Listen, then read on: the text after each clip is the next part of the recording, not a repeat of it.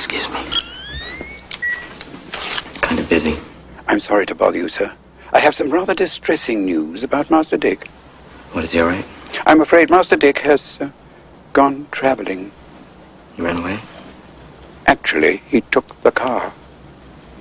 He boosted the Jag? Not the Jaguar. The other car. The Bentley? No, sir. The other car.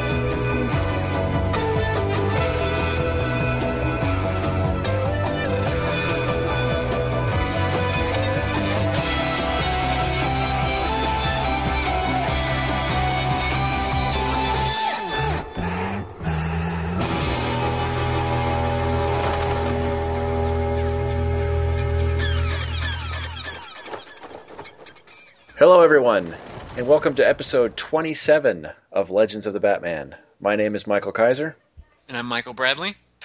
and this week, in our continuing quest to cover everything Batman from the beginning, we will be diving into part two of our coverage of December 1940, which finds a second issue of Detective Comics. That's right, two issues of Detective Comics in one month. Crazy. Um, this was released at the end of the month, and it's issue number 48. And once again, we have no emails, so I guess we're just going to go right into it. Um, Detective Comics number 48 had a cover date of February 1941. It was released approximately December 31st, 1940, with a cover price of 10 cents, and was edited by Whitney Ellsworth. The cover is by the usual suspects Bob Kane, Jerry Robinson, and George Russo. And it depicts Batman and Robin swinging down onto a dock at two bad guy, uh, at two bad guys who are running away in fear. Yep. Yep. It's a cover. You know, I mean, it's it's better than the last few, but still not especially great. yeah, they're just kind of all running together now. Um, Yeah. This one did kind of have a Action Comics number one vibe, and I just say that because of the criminals. Uh, yeah, I did have a note that I liked their the expressions on their faces, and that could be why. Yeah, they're like running off camera, so just reminded me of that a little bit. But My my only real complaint about it, other than the fact that it's not very exciting, is it looks like Robin's about to fall in the water. yeah, he jumped a little too. Uh, well, there's that perspective problem again, I guess. Right. Yeah. And I also noticed when I was sitting here looking at it just a minute ago that the Batman in the corner has changed. Oh, really? You're Yeah. right. He's much happier now. hmm But the weird thing is, I looked ahead and they only use it on this issue. Starting with 49, they go back to the other one. I was gonna say I I don't. That's a really kind of an odd looking Batman, so Mm-hmm. it doesn't surprise me that it was only used one time. Because it doesn't really look like the Batman we're reading either. No, not really. It, Yeah. it looks like a very Silver Age Batman. Yeah, interesting. But he's smiling and he's all happy, so Mhm. I guess they were trying to to gel their their versions of him or something. But anyway, on to the main event. We have a story inside, 13 whole pages, called the Sil- uh, called the Secret Cavern. Again, with the usual spe- suspects for credits, we got Bill Finger as the writer, Bob Kane as pencils, uh, Bob Kane, Jerry Robinson, and George Rousseau as inks, and letters by George Rousseau. And it starts out when criminals plot to rob the great vault housing the nation's gold reserve. Then it is that the cloaked Batman and young laughing Robin, the boy wonder, step in to nullify crime's thrust and draw back the curtain that veils the mystery of the secret cavern. Somewhere in Kentucky, the millionaire Henry Lewis is rowing along a stream when he stumbles across a gash in the side of a mountain, which leads him inside a giant cavern. Eager to explore this new finding and impressed by its awesome size, he eventually also comes to realize that the cavern passes directly under the gold treasury vault of Fort Stocks. Returning to town, and overcome with excitement, Lewis blabs about his discovery to a group of nefarious men, who instantly make him regret his big mouth as they become far too interested in the cave's location. The greedy, nefarious glints in their eyes scare Lewis's mouth shut, and he decides to head home. Unfortunately, the thugs follow him home and demand to know the location. Lewis refuses to tell them, however, even after they strap him to a chair and take turns beating on him. Uh, defeated, but still desperate to get the information, the thugs remember that Lewis has a daughter who sings at Ronaldo's Top Hat Club. They head to Gotham City. That's right, I said Gotham City. And meet with Ronaldo to propose a scheme that will get them all rich, which of course interests Ronaldo. Later that evening, as Linda Lewis finishes her set, she passes wastrel playboy Bruce Wayne's table and agrees to go out on a date with him. In her dressing room, after she finishes getting ready, a man appears behind her, looking incredibly creepy and exclaiming, I have been waiting for you. Come with me. Linda, understandably, freaks out, pulls a gun from her dresser, and shoots the man dead. Upon hearing the gunshots, Ronaldo and his men come in and are shocked that Linda killed Nick, who, Ronaldo explains, is a known practical joker and was probably just screwing around. the idea that she may have killed an innocent man freaks Linda out even more, and she agrees to Ronaldo's suggestion to give her the gun and to run away to Kentucky to visit her father and hide out. After she leaves, the supposedly dead Nick gets up, and they all have a good pat on the back about how one of them filled Linda's gun with blanks, and now they can use the fingerprints on the quote unquote murder weapon to blackmail Henry Lewis for the information in exchange for keeping his daughter out of jail.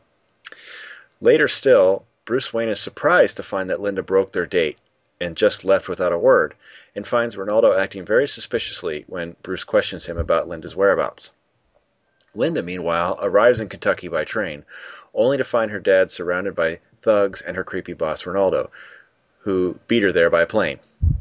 Linda's father confirms with her what Ronaldo and his men have been telling him that she murdered a man and that they have to and that they have the proof. And after she breaks down crying, he agrees to tell them what they want to know. Back in Gotham, Bruce goes to Linda's house only to find she took off in a hurry.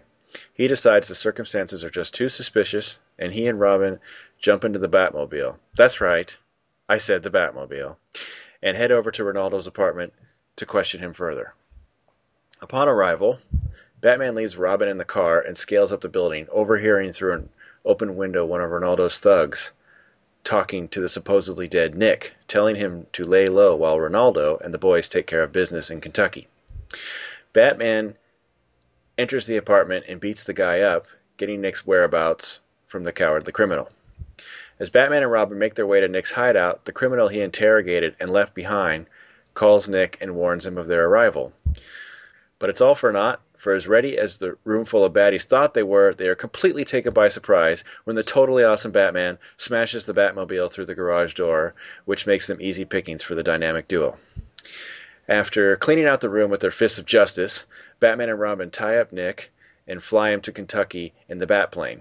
That's right. Oh, wait, never mind. It's already been the Batplane. Okay. Upon arrival, Batman easily dispatches the two guards left behind to watch the Lewises using awesome sneaky ninja moves. And then, freeing father and daughter, he explains the trick played on them and then suggests that they make their way to the cavern. At the cavern, Ronaldo and his men have successfully dug their way through the ceiling of the cave and the floor of Fort Stocks, but before they can make away with the goods, Batman and Robin arrive on the scene and lay into them. As the two fight the men in the cavern down below, from up above, one of the thugs inside the vault shoots at Batman through the hole in the floor, which actually backfires because it draws the attention of the army assigned to guard the vault, who round the corner and gun down the remaining criminals inside. Uh, down below in the cavern, Batman doesn't even have to finish mopping the floor with anyone because Henry Lewis steps in and offers a little payback for the beating he was given, taking the last two bad guys out with an impressive display of fisticuffs. Batman and Robin then hang around and explain the entire thing to the Fort Stocks commander, who offers to have the president give them both a suitable award, but Batman and Robin refuse the gesture, stating that being Americans is reward enough, and fly off into the night. The end. That's exactly it. Yep. I, I think this could be an interesting episode because from your synopsis, I think you're much more enthused about the story than I am.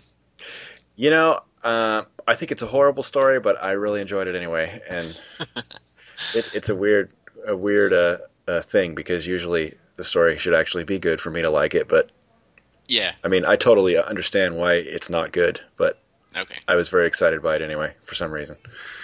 Uh, well, to get into notes, uh, the, the the splash page this time out is is a lot weaker. I mean, it, it just doesn't have the flow down the page like it normally does, and it's a it's a terrible shot of Batman, and Robin is rather awkwardly posed. It, I, I really Yeah. like I, I really like the background. It's got a lot of texture to it, hmm but the, Oh, I- the yeah. figures are yeah Yeah, I agree. They're way too small, and How to Draw Comics the Marvel Way 101, you're not supposed to put your main character's back to the reader on a cover or splash page. right. So, uh, but Marvel didn't exist yet, so it's okay. Uh, but still, yeah, cool looking. Uh, what are they? Stalactites or stalagmites or one of those? Uh, Cool. stalactites are from the ceiling. Stalagmites are from the ground. So cool looking both then. Right. Yep. And even the text, the opening text that you read there at the beginning is kind of meh this time. I mean, there's, it, you know, Yeah. it's all about the mystery of the secret cavern. There's no mystery about the cavern. There's really not even a mystery in the story. So, Yeah, and they it was it was really quick too. So I think they're getting worn out on these captions. But Yeah. I'm really curious how long they'll last. uh, they keep going for quite a while. Wow. I mean, they make it more generic as they go on. I don't know, but Mhm. I know they keep opening up with different captions. Um, I also noticed that uh, Bob Kane has added added his name to the opening logo here. Oh. But it's weird. I don't see Bill Finger's name anywhere. Could just be missing on my copy. I don't know. Um, I don't think you ever will, but uh, um, so does that mean then that is this around the time when he made his deal, or Oh, I have no idea about that. I don't know that either. We'll research that and do next issue, next episode maybe, because I don't think right off the bat, haha, right off the bat, he uh, Uh-huh. he had a deal with DC. I think it was at some point when it proved popular enough that he somehow sold it for as long as he always got credit. But I don't know when that was. Maybe it was early on. I don't know. We'll have to look into it. Yeah, but that was one of the stipulations that it always said by Bob Kane somewhere. Yeah. Well, he's had his his little signature on stories in the past.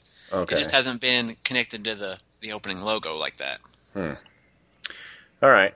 Anyway, so this opening, uh, here's a little test for your your super Superman trivia brain. The uh, this opening shot on page one, actually bottom of page one, top of page two, where uh, Henry Lewis finds the cave. Mhm. It just reminded me of a episode of the Superman Fleischer cartoon. You know which one I'm talking about? Because I don't know which one I'm talking about. But don't they row into a cavern and it turns out they find this crazy ancient race that's worshiping some? Thing. Yeah, that's it's called the Underground Cavern or no, the Underground World. Oh, Yeah, that's that's one of the famous shorts. It's towards the very end of the run yeah. That's I've only seen it like one time, but I always remembered that just the the setting. with the with the big bird people. Mm-hmm. Yeah. Yeah. So kind of the same idea, just this mysterious, scary cavern looking thing. hmm You have to get get to by canoe. Right. I, I don't understand why they used Fort Stocks. Yeah, seriously. I mean, it's a gold it's a gold depository in Kentucky, uh huh. and they reference Mammoth Cave and Carlsbad Caverns, both of which are real places. hmm So why not just call it Fort Knox? I mean, Yeah. that's clearly what it is. I mean, it's the same thing, only maybe worse about what we were asking about the movies. How they're always faking movie titles.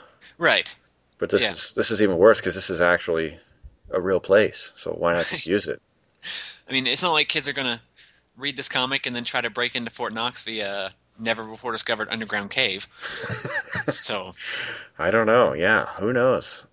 It's really bizarre, and it's not even a good disguise. Stocks, no, stocks versus Knox. Give me a break. like um, what was the Clayface's name?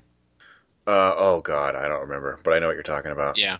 Uh, yeah, but speaking of real things, this he does reference uh, Carlsbad Caverns, which of Mhm. course is real. Right. That's it, but that's in New Mexico. Right. But And- Mammoth Cave is in Kentucky. Oh yeah. Yeah. Okay. I don't know how close it is to Fort Knox, but Hopefully not right underneath, or we're going to give people ideas. um, Legends of the Batman is not as Norse. Fort Knox. you know what? You go. You go right ahead and try and rob Fort Knox by by drilling a hole through the floor. Let's see how how that goes for you. So Henry, um, dumbest guy on the planet, or what? Possibly, yeah. I don't get. I mean, I understand he's excited, and that's fine, especially if that's your hobby, which apparently it must be if he if he canoes around with a equipment. But uh, yeah. but why tell him about the Fort Knox part? That's the only thing he says. I kind of took it that he he he was just really excited and went and blabbed about it, and then realized that he shouldn't tell anybody. Yeah, but he he comes was just so excited he wasn't really thinking clearly. he comes in. and He says, "If I don't tell someone, I'll bust. Listen." And then he tells them about the great discovery. Then it says, "So you found a big limestone cave. So what?" And then he says, "But it goes directly beneath the government gold vault, gold vault." As if that should sway them. But I'm thinking, well, if that does sway them, that's a bad thing because the only people who are going to be interested in that fact is Criminals. is criminals. Right. So I don't know. I don't understand why he was. I initially thought when I was reading this story that he was going to be the criminal. Like that's why he was so excited, because because you know in this panel where he's discovering the cavern, he's like, "Great Scott!" and it and it's right underneath the vault. And I'm like, "Oh, okay, he's gonna plan a robbery or something." But it turns out he just is interested in locations, I guess. Um, I, I kind of had a problem with this guy anyway because it he's going for you know a row and he just happens to bring along surveying equipment. Yeah, But then later in the story, it says that he surveys as a hobby, which is a weird hobby, but you know maybe I can buy it. But yeah. then at the bottom of this page, it says that he's roughing it in a cabin alone. So apparently, he just goes camping and surveys stuff for fun. Well, it would have worked better if they didn't say at the beginning that he was just rowing around. You know, like if they had right up front said that he's a millionaire and he's got nothing better to do, but you know he likes to try and discover new things or something. You know, Right. that would have worked better. But like, instead I, of the instead of the bad guys who just met him, giving us that information when they should have no way of knowing. Right. uh, yeah, yeah, that's definitely the worst part of the story is how the heck do those guys know anything about this dude? right. Um, Because I initially thought, well, he must live there, but no, he doesn't live there. He's just hanging out. He's roughing it in the cabin alone. So yeah, not only do they not know him, because it says uh, they find out where he lives, or where that he's roughing it in the woods alone. Right. But then the next panel, they know everything about him. Right. They know he has a daughter in a completely another another town, Yeah. completely another state, uh, apparently, Uh huh. and she's a nightclub singer. They she they even know where she works. Right. Who who knows that about this guy? uh, but I will say one cool thing about him is he doesn't. He's kind of heroic in a way because he doesn't give in to their beating or anything to Right. to give up the vault. Although those guys are just as dumb because what did he just say? He said, "I found a cavern underneath Fort Stocks." Where is it? Um, it's underneath Fort Stocks. I'm going to tie you up and beat you till you tell me where it is. Uh, it's underneath Fort Stocks. I mean, how many Fort Stocks are there? Just go, go around, find the river, and I don't know. This is a lot harder what they're doing here. But then on page three we have Gotham City. Finally. Yes, that kind of took me by surprise. Um, I had looked up before when we when it get, first gets branded, and I guess I forgot, but I looked it up again on, on Wikipedia, where I probably looked the first time. It actually gives credit to Batman number four as being the original Hmm. comic that spells out Gotham City. But Well, Wikipedia is always right, so apparently our comics are wrong. I'm thinking they're going by cover date there because Batman number four Yeah. cover date is 1940, and this one is 1941. Ah, okay. So that's my only idea. But anyway, I was really surprised, and I'm really happy about that because I think at our last year in review, that was the one thing I was really looking forward to the most is when they actually start calling I remember that. Yeah. Batman City Gotham City instead of just generic New York. I wonder why they decided to change it. Um, I don't know why they decided to change it, but again, per Wikipedia, I have a little quote from Finger that we may have already read. I'm not sure, but Probably not, since we've never talked about Gotham City before. Um, but there's a book called The Steranko History of Comics by um, Jim Steranko. And in it, Bill Finger says, Originally, I was going to call Gotham City Civic City. Then I tried Capital City, then Coast City. Then I flipped through the New York City phone book and spotted the name Gotham Jewel. Jewel ugh, I can't say that word. Jewelers. Is that how you say that? Jewelers. Jewelers. Hey, there you go. Gotham Jewelers. And said, that's it, Gotham City. We didn't call it New York because we wanted anybody in any city to identify with it. Oh, okay. There you go. Why they uh, didn't do that at first, but hey, sometimes you just figure stuff out as you go. Yeah. But also interesting that they were going to call it Coast City because isn't that um, a place in DC eventually? That's where Green Lantern hangs out. The That's right. Silver Age Green Lantern. That's Mhm. right. And I think Civic City is also a DC city. Oh yeah. Okay. I mean, a lot of cities: Gotham City, Civic City, Coast City. That's what I love in that um, Avengers JLA book that Kurt Busiek wrote. Uh huh. That when they examined the two Earths, that DC's Earth was bigger. to Just accommodate for all the extra towns. Yeah. yeah, I thought that was a really cool little idea. But anyway, um, but in Gotham City, we're definitely in Gotham City because they know nothing about this guy Ronaldo that runs this club, but they go to him to pitch their scheme, and of course he's totally into it because it's Gotham City, and therefore he has to be evil, right? Right. It's not possible that he'd be like, "What? Get out of here!" the last guy who did that was the owner of a circus, and look what happened. But anyway, Ooh. Yeah. uh, Uh, but um, speaking of the nightclub, we, we have we meet up with Bruce Wayne here, just hanging out at the nightclub, and asking Linda Lewis out on a date. Yes, And and I kind of wonder how Julie Madison, you know, his fiance, would feel about that. I had the same thought. Yes, interesting that they just completely forget her. I think it was Josh Bertoni when he was on the show that said that they forgot about Julie Madison for a while, and I, I think he was actually right. They actually did forget. You know, when he said that, I thought, oh, they just she didn't show up for a while, and you know, then they bring her back in. But I think they actually did forget about her because why else would he be asking this woman out on a date when he's supposedly engaged? Either they forgot about her, or they they are telling us he's a huge cad. One of the two. Now, wait a minute. Was I just thought of something? Was Julie Madison introduced in the uh, Fox stories? Maybe we've talked about yes, yes. The Has Bill. Finger used Julie Madison? Oh, did- yes, because he wrote the Clayface story. She was in yes. Clayface. Okay, Yeah. never mind then. He wrote the Clayface story. Yeah. Yes, that was his first one back, as I recall. Okay. Yeah, I. It'd be one thing if she never comes back, but I know that she is going to come back, so this is a little weird to have him asking this girl out. But oh well. No, that wasn't his first one. But anyway, but yes, he did write the Clayface story. Okay. Uh, but I love that Linda um, carries a piece in her dresser. I don't know why I like that, but I mean it. It works out for the story. Luckily, Right. she, she does this so that they can set her up that way. But and again, how did these guys know that? But uh, these guys from Kentucky somehow know that that she keeps a piece in her drawer. But I still like that she has it because it's just not a very you know typical woman reaction in the Right. in the 1940s too.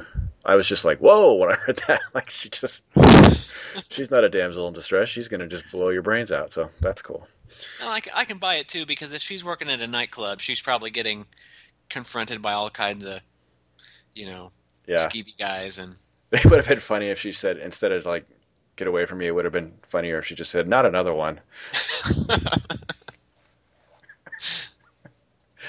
Uh, but this whole idea that they come up with, these, these nefarious guys from Kentucky and Ronaldo, it just, it just seems impossible to me. It, it, it's dependent. It's dependent on Ronaldo being a bad guy and Linda carrying a piece and being scared enough to use it Mhm. and scared enough to run away and hide in Kentucky. And I just was wondering why not just kidnap her and you know take her back to Kentucky and beat her in front of her dad or something. That probably would have worked easier. You know. Yeah, it's very convenient, and it's also, I mean, even the way Batman gets involved in the story is very convenient because, you know, he just happens to know Linda Lewis because he he talks about her past behavior, so they're obviously well acquainted. Uh-huh. So it's just very convenient that the guy that found the cave just happens to be the father of one of Bruce Wayne's women, so that Batman can be involved in the story. I would love to see like other stories that Batman doesn't happen to come across, and they just have a horrible bad ending because he wasn't in the nightclub that night when. Just to see like the twenty other times in Gotham that bad things just happen. I think those are the EC crime comics. Yeah, there you go.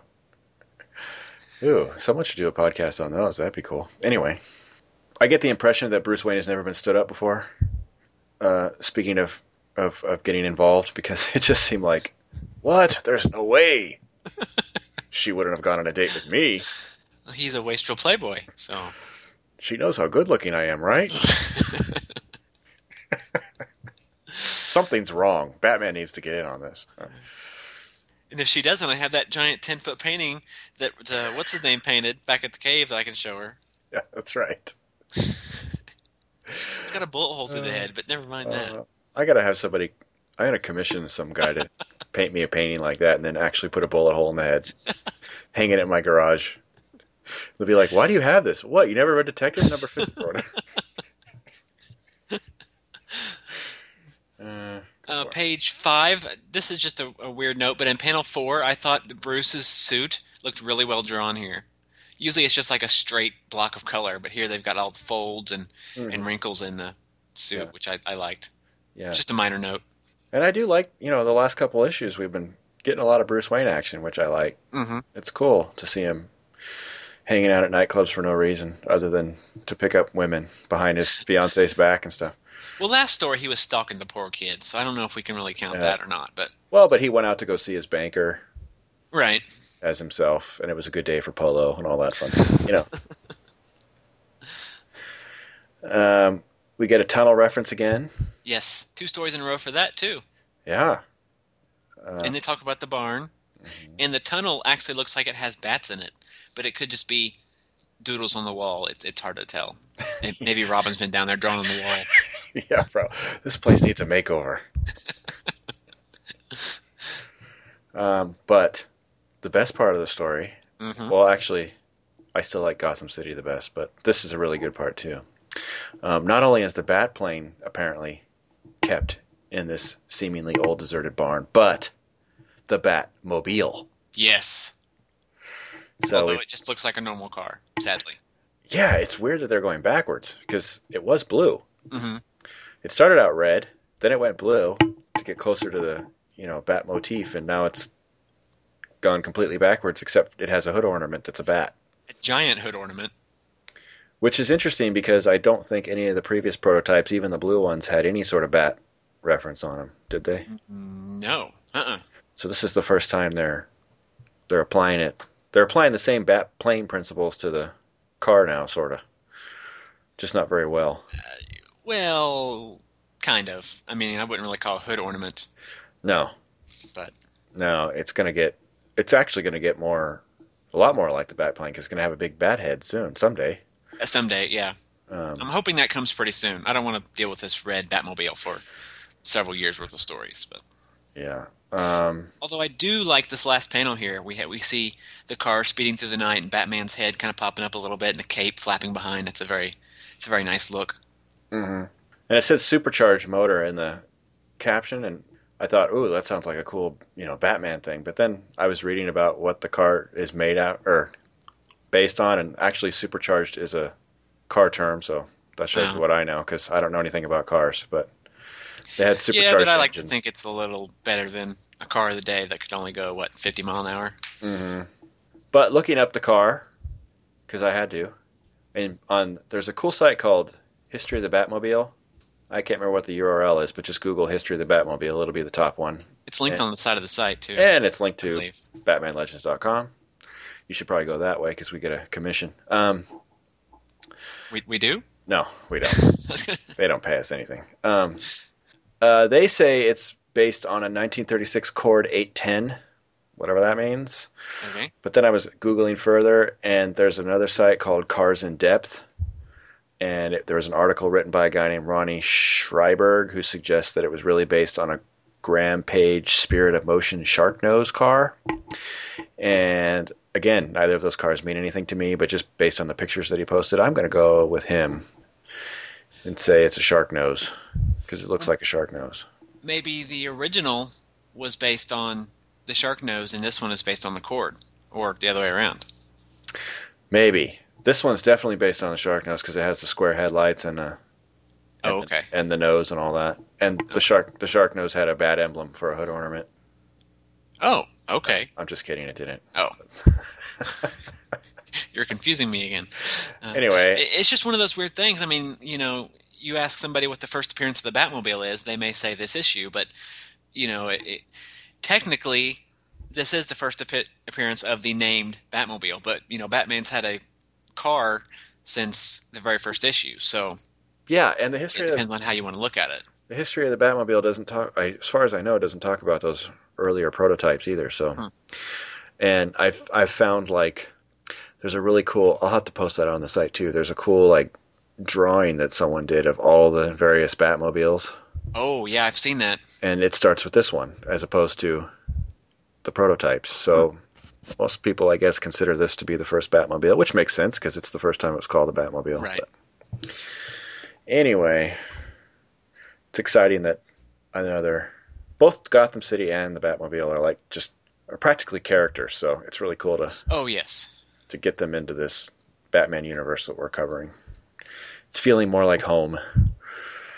Uh, page six, we had lots of use of shadows on this page. Oh, In- yes. In, in one panel at the at the bottom of the page, uh, the the shadow actually alerts the crook to Batman's presence, which I liked seeing. And I think they've done that before, but I like how they're using the shadows as more than just visuals on the page. They're actually kind of involving them in the story hmm somewhat, as much as you can do with a shadow. This third th- uh, third panel in particular, I really I just love that where I mean he's like a little speck on that stairwell, but his shadow is just casting across the whole side of the building. Yeah, It's really cool. Um, might be a little large, a little large. yeah, especially But since the moon is moon is around the corner. But whatever. Maybe it's a street light. Could be, yeah. Um, but yeah, not only do I like what you just said, where the guy whirls in terror because he sees a shadow, but I really love how on the next page he wasn't even there. He's like behind him, Right. and he says, "I'm not there. Here I am," and he like gets him in a choke. That's just so cool. That's very modern Batman. You know, Uh-huh. where are you? Here. You know. Yeah, yeah. Just very very cool. I love that. Um, Yeah, are we? All of page seven is cool. I mean, he he's beating the stuffing out of this guy to get information. There's no puns, there's no quips, no joking around. He just beats this guy to well, not to death, but beats the crap out of this guy, and then he wraps his cape around his face, all cool, and shoves him out of the way and leaves. It's very awesome. yeah. The fact there's no puns was just totally impressive to me. Yeah. Um, Talk, you whimpering wretch. That's just so cool. Unfortunately, it ends badly, but well, yeah, yeah. uh, I can't even get past that. Yeah, the, yeah. In this final panel here, um, Batman and Robin are, are driving away, and Robin looks over at Batman and says, "Something on your mind?" And the Batman says, "I just remembered that I didn't tie that hood up." I'll bet he's on the phone right now speaking with Nick. Uh, so Uh, that's horrible. that actually made me laugh out loud when I was reading it. It total bat fail. I mean, uh, I know they just did that to to set so that they could set up a barricade or whatever. Well, but, yeah. but it's just it just makes him look so dumb. I just remembered I forgot to tie that guy up.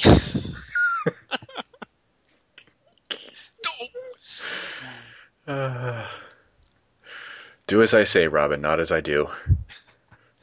Uh, But it's kind of made up for on the next page. oh yeah, We have as we have this awesome shot of the Batmobile just crashing through the side of the building.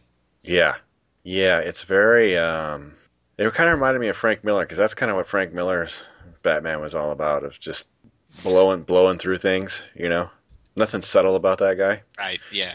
Sometimes that's cool though. In this particular case, I think that's very cool because here they are all thinking they're ready, and then he just ramps his car through their hideout. That's just really awesome. Yeah. And I think the uh, the sound effect, the crack, really adds to it. hmm Have we seen that many sound effects in Batman stories to this point? No, they don't really. Beyond Just- like an oof or an you know something like that from the No, guy getting hit. no, because look, if you even look at these the the page prior where he's punching the guy 15 times and there's not a single sound effect. Right. I don't know that any comics were doing that all that much, but Yeah, there's not many in the Superman stories. uh-uh. Um, but they'll get there. I mean, like even right now, like thought balloons and stuff aren't used that much, so Right. they're they'll figure out their shorthand as they go, I guess. Um, but yeah, great fight. I don't really have a whole lot to say about this, but it was exciting. Mm-hmm. Uh, I found interesting that the bad guys also called it the Batmobile. It's like kind of funny. It's like, dude, we just found out it's called the Batmobile. You guys already knew that? Word travels fast. Yeah. They probably posted a sign. All new. Also, the Batmobile just rammed through a barred garage door and doesn't have a scratch, so there's there's a special ability for you. Right. Super armored, doesn't have any broken lights or anything. The only note I had about page nine was Robin throws this. He pulls a tire off the wall. I guess so. I guess they're in a garage. Oh, Yeah. through the Yeah. guard, barred garage doors. Duh. Okay. He pulls a tire off the wall and throws it at the villains, and he says, "Time to retire, eh, boys?" I know. Can't bring him anywhere, right? exactly. I love the menacing vibe of. I mean, it's a small little panel, but you can still feel it for some reason. Of when they tie up uh, Nick, and he's like, "Where are you going to take me to Kentucky?" I don't know. I just he just looks cool, just standing there. Yeah. Um, It's, it's the shadows that help. yeah. Imagine that panel without the shadows. It would be very blah. hmm No mood at all. This is a good balance. This story, uh, despite it being not great, one of the things I like about it, it's a good balance of, you know, Batman not being super evil dark, but not being overly hokey. Right. too. You know, I mean, it's just the right amount. It's very Batman the animated series amount of of darkness and fun. hmm Kind of like more like those earliest stories hmm that Finger wrote. Yeah, only minus killing people Well, yes, yes, and plus Robin. and plus Uh, Robin. Yeah. Page ten, we have the return of the Batplane, Yep. and Right. note that the style has changed because the uh, cockpit is now completely enclosed. And he's got a head. It's got a bat head again. It, it lost it for a while. That's right. It lost it last uh, last time we saw it. That's right. Yeah, they just gave it a boring propeller. and Now it's back to being propellerless, but it has like a nice, probably better than it used to have.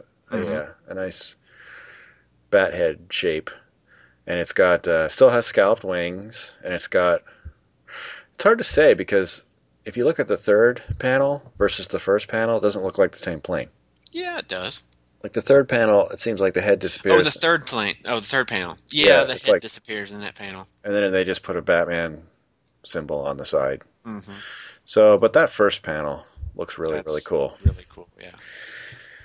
And speaking of cool, more Ninja Batman, which is nice to see. Yeah. I love how he just takes this one guy out by choking him and then knocks on the door, I guess, and the guy opens the door and he's just just a fist to the face. You know, that was that was another laugh out loud moment, but for completely different reasons. yeah, for good reasons that time. Right. Yeah, that was awesome. But speaking of of cool and not cool, what do you think about this second panel here on page eleven? I wrote that it was freaky. I think I like it. I'm not sure if they did it on purpose, but he looks scary. Yeah, I mean it's it's kind of cool, but it's kind of weird at the same time. It reminded me of, you know, obviously, I don't know if they did that on purpose, but you know, the River Styx Yeah, and the the evil dude. I can't remember his name who rose him down for a penny or whatever it is. I can't think of his name either, but yeah, And you know, Batman works for that, I guess, because he is kind of tied to the evil in a way. But hmm yeah, I wonder if it's just a an inking. I don't. Yeah, it's really dark. Let me see. let me the, let me uh, look at the original. Does that's what I was just gonna say. Maybe. No, it looks like that in the original too. Used a lot of black ink on that one. Yeah. Um, but you know, we, we see some nice shots of the inside of this of the, the, the secret cavern here, and we see all these bats flying around, and, and my modern brain keeps thinking bat cave bat cave but obviously not because the bat cave is still a long way off. Yeah, So yeah. Actually, and I also forgot to say before when they were comparing this cave to that other cave, which this, the name escapes me now, Carlsbad Cavern. Oh, right. hmm I had looked that up on Wikipedia, and I don't know why I keep looking on Wikipedia because apparently they're not right about Gotham City. But anyway, it's apparently sports over over 17 species of bat, so Wow. it's kind of interesting that I don't know if that's where they got the idea to throw bats in this cave too, or if they were going to anyway because it's Batman, so it's kind of obvious. But This one here on panel four, that's a really happy looking bat. that's what I was thinking. Uh, But this this also has another problem with it because we see the the crooks drilling into the the vault at Fort Knox, Yep. right? mhm.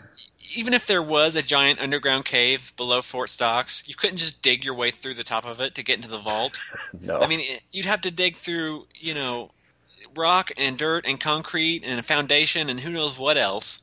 oh that yeah, would make a whole lot of noise. it would be a huge project. You'd have to plan. You can't just like, oh, we know the location. Let's go over there with a shovel. Come on.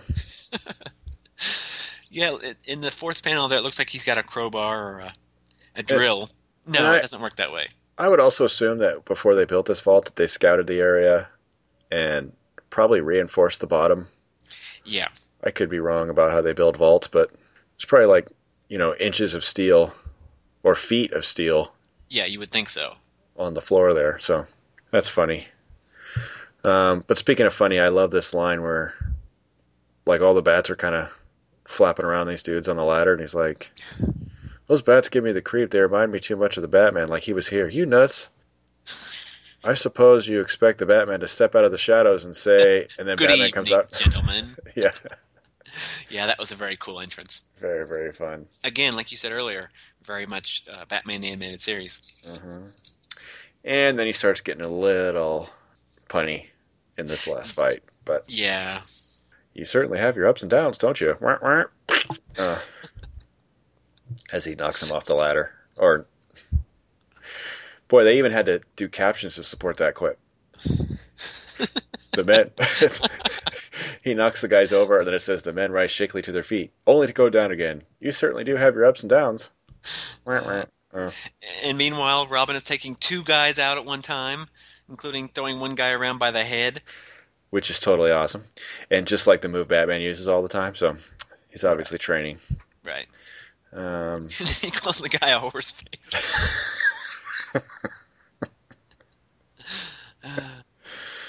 uh, that's funny. But then page 13, so so the guards heard two gunshots or, or heard a gunshot, but they didn't hear these guys digging through two feet of cement. Again, Yeah. no. Yeah, that doesn't make any sense either. And how did the how did the guys get those huge cement blocks? it's like they just cut the cement blocks out and stacked them over there to the side. It's it's completely ridiculous. Yeah, they're all wearing suits. Right? Clean suits with no dust or anything on them. It'd be funny if Batman showed up and they're all just really tired. We give up. We're too tired now. We're too tired. But again, Henry Lewis, pretty awesome. Yeah. Comes in at the end and gives a little payback for getting beat on. Mm-hmm. I thought that was cool. And then we have a nice quick wrap up for Finger. I thought. Oh yeah. None of these three pages where he spends, you know, trying to figure out how to end the story. It's just, Uh-huh. um, It's like a happy ending, and I think Linda Lewis is crying because she's so proud of them being heroes or something. Know. they're good. They're they're great Americans. So much for her being a tough broad with a gun in her, whatever. Anyway, Uh, but you know, this second to last panel is the first and only time we see the symbol on Batman's chest in the entire story. that I read that in your notes and could not believe it, but you're absolutely right. It's like not in there at all. Yeah. it's It's either- hilarious. It's either missing or he's, you know, got his cape around his chest, or it's it's obscured somehow. But it's I, I just don't know what's going on with the art in these last few stories because they've been getting really bad about leaving the symbol off. They're just probably rushed. Could be. get all these stories out. They need to hire more people, I guess. Yeah. Um, so this is the we've had him talk about war in the past a little bit, but this this bit where he's me, being American is reward enough. hmm That got me thinking, like, you know, we already talked about how war the war started last year, Right. and now we're at the end of this year. So it must really be on people's minds. I mean, it's got to be. I know America. I'm sure it is. I know America still holds back for a while, but but you know they're reading about it, so Mm-hmm. pa- patriotism is going to start flaring here. I think. Yeah, and when we get to the uh, that's that's apparent too. When we get to the other comics that came out around this time, that's Mhm. apparent there too, which we'll Yeah. talk about here in just a few minutes. But but overall, I thought this was a pretty dull story. It kind of feels like Finger phoned it in.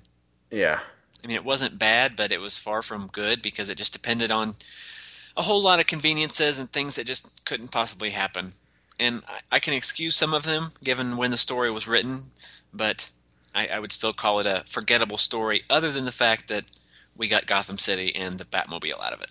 Yeah, I agree. I think. I mean, story wise, it was pretty dumb, but I just it was a page turner for me just because of Gotham City, Batmobile, Batplane looked cool, and Batman was doing sneaky ninja bat stuff and not being punny. So it was just like Yeah, I'll give it that too. I was excited about it. I mean, yeah, it doesn't make any sense at all, but um, it was still really fun. So, if you'd like to see if you like it or not, you can do that by either buying the original, yeah, right, or reading it in Batman Archives Volume 1 from 1990 or Batman Chronicles Volume 3 from 2007. Uh, I still can't believe we're doing Batman Archives Volume 1. How thick are these books anyway? I think we're getting to the end of that volume. We've got to be. I don't have any of the arc, Batman, any of the, any of the Batman archives, so uh, I don't know. But I, we've got to be getting to the end of it because we've gone through two complete chronicles at this point. But Batman Archives doesn't necessarily cover the same thing Chronicles is anyway, does it? Right, because there is Batman Chronicles, and then there's the Dark Knight. uh, excuse me, Batman Archives, and then the Dark Knight Archives. Then the world's finest is- archives, and Right. Yeah, and one of them is Batman stories, the other is Detective Comics stories. So so that's why.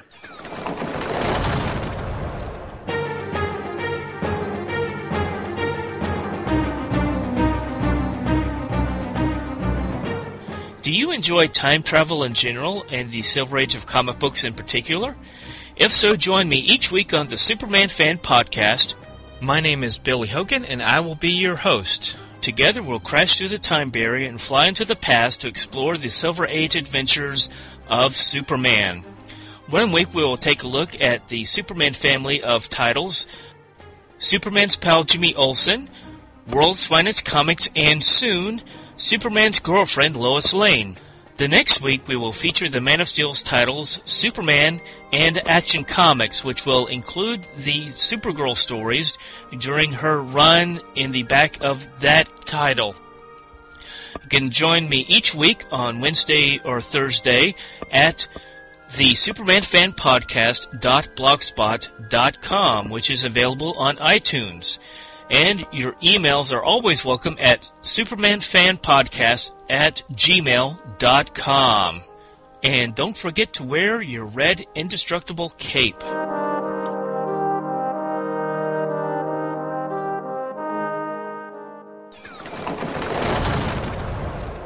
And then after that, we have the other stories that no one reads. Uh, we got six pages of Spy called Alien Smugglers by Jerry Siegel and Ed Moore. We have the case of the fugitive killer starring Larry Steele, private detective. Six pages by Steve Bodie and Ken Ernst. Ooh, new writer for that one? Yeah, Cool. guess so. We have six pages of Cliff Crosby and a story called Tight Fist Baker by Chad Grothkoff, although he's simply signed as Chad on this one mm. um, because no one could pronounce his last name. Speed Saunders, six pages. Featherton Appleby uh, by Ed Winiarski as Fran Miller again.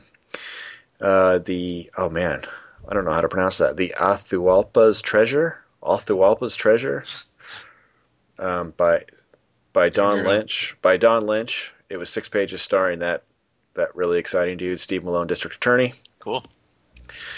What the heck is he looking at an Athualpa's treasure for if he's a lawyer? Anyway, I guess he's, he's going to use it to clear his client's name. yeah, he has to go explore for a treasure. this will cost you overtime. Uh, we got a two two page text piece called G Man's Revenge. G Man's Revenge by Tim Standish with art by Fred Ray.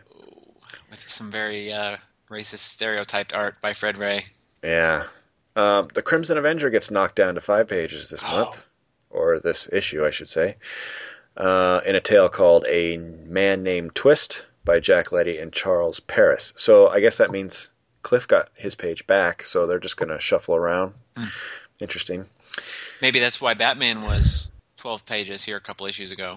Well, but then so was Cliff was only five, so Oh, it's like they shorted them both Hmm. for some reason. Um, and then lastly, we have good old Sam Bradley, who still has eight pages, called The Narwhal Mines by Jerry Siegel and Howard Sherman, with no cool opener. He's very serious now, I think. and there's Uh, something in this story with Shorty and a giraffe. He's like riding a giraffe. That's weird. Weird. Weird. Anyway, Anyway.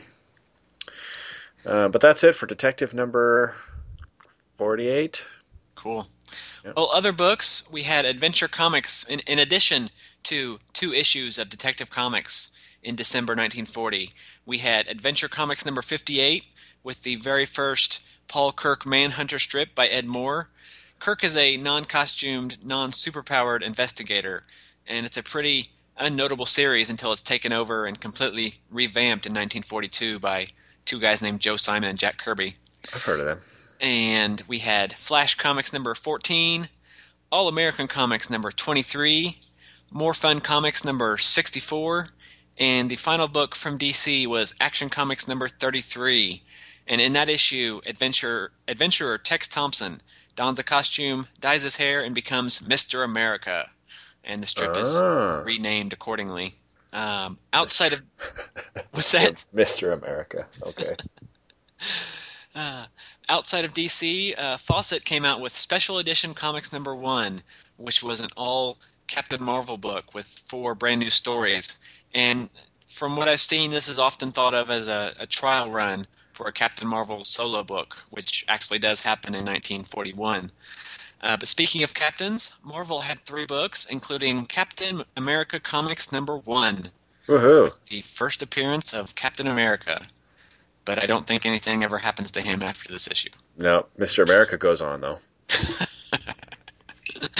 Uh, see, normally this is where I would give like a two sentence synopsis of who Captain America is, but I figured since we have our resident Captain America expert here, I'll just let you do it. Uh, uh, why don't you guys just go look up an old show called The Mighty Shield and uh, listen to the first episode? That'll There work. you go.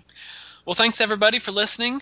Next episode, since we have wrapped up all of Batman's appearances from 1940, we will have our year in review. So, no homework for you guys. Uh, but since you'll have extra time, you might as well be productive with it. So, why not send an email to podcast at batmanlegends.com with any questions or comments or feedback that you have. Uh, you can also stop by the website at batmanlegends.com for a, if you have a if you'd rather use the contact form to let us know your thoughts. And at the site, you'll also find show notes as well as back episodes, a link to the show's Facebook and Twitter feeds, the RSS feed, and the iTunes link if you want to subscribe to the show. And if you use iTunes, we'd really appreciate it if you take a moment to leave an iTunes review and let people know why you like the show. And after all that, if you have even more time, Mike and I have other podcasts that we'll help you'll check out. Mike is co host of the New 52 Adventures of Superman, along with John Wilson and J. David Weter, where they are reviewing the current Superman books. You can find that at new52superman.libsyn.com. And if my calculations are right, I think there should be a new episode out sometime between the time you hear this and the next episode of our show. So check it out. I also have two other shows. First is the Thrilling Adventures of Superman, where I, where I'm doing what Mike and I do here, but with Superman, obviously. And you can find that weekly, along with other comic book related postings from time to time at greatkrypton.com. And lastly, I co-host Green Lantern's Light with J. David Weter and Jeffrey Taylor. We just had a new episode this past Sunday, and it's actually a great jumping on point because it's the start of a brand new creative team. So head on over to greenlanternslight.com to find it and all previous episodes. Once more, we want to thank you very much for listening, and we will talk to you next time. See you next week. Batman created by Bob Kane and Bill Finger, copyright DC Comics.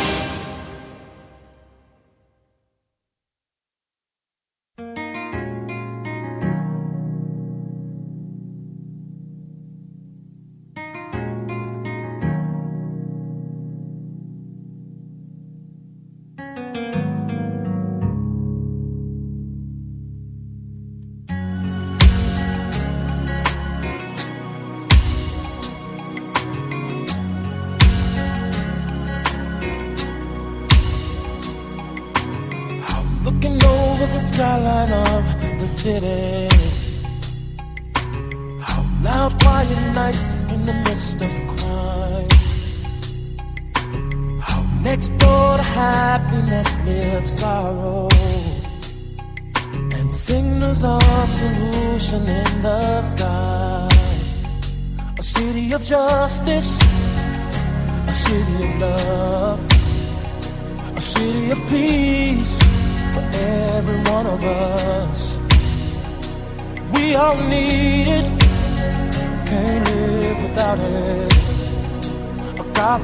City, oh yeah. Sleeping awake because of fear. Oh yeah. How children are drowning in their tears. How we need a place where we can go. A land where everyone will have a hero. A city of justice, yeah. A city of love. A city of peace for every one of us. Cause we all need it. Can't live without it. A Gotham City. yeah, yeah. A city of justice, yeah. A city of love, a city of peace every one of us. Cause we all need it, yeah. Can't live without it. A Gotham City.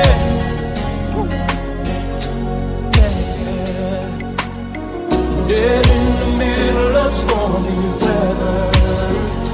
We won't stumble and we won't fall. I know a place that offers shelter. City of justice. Oh yeah.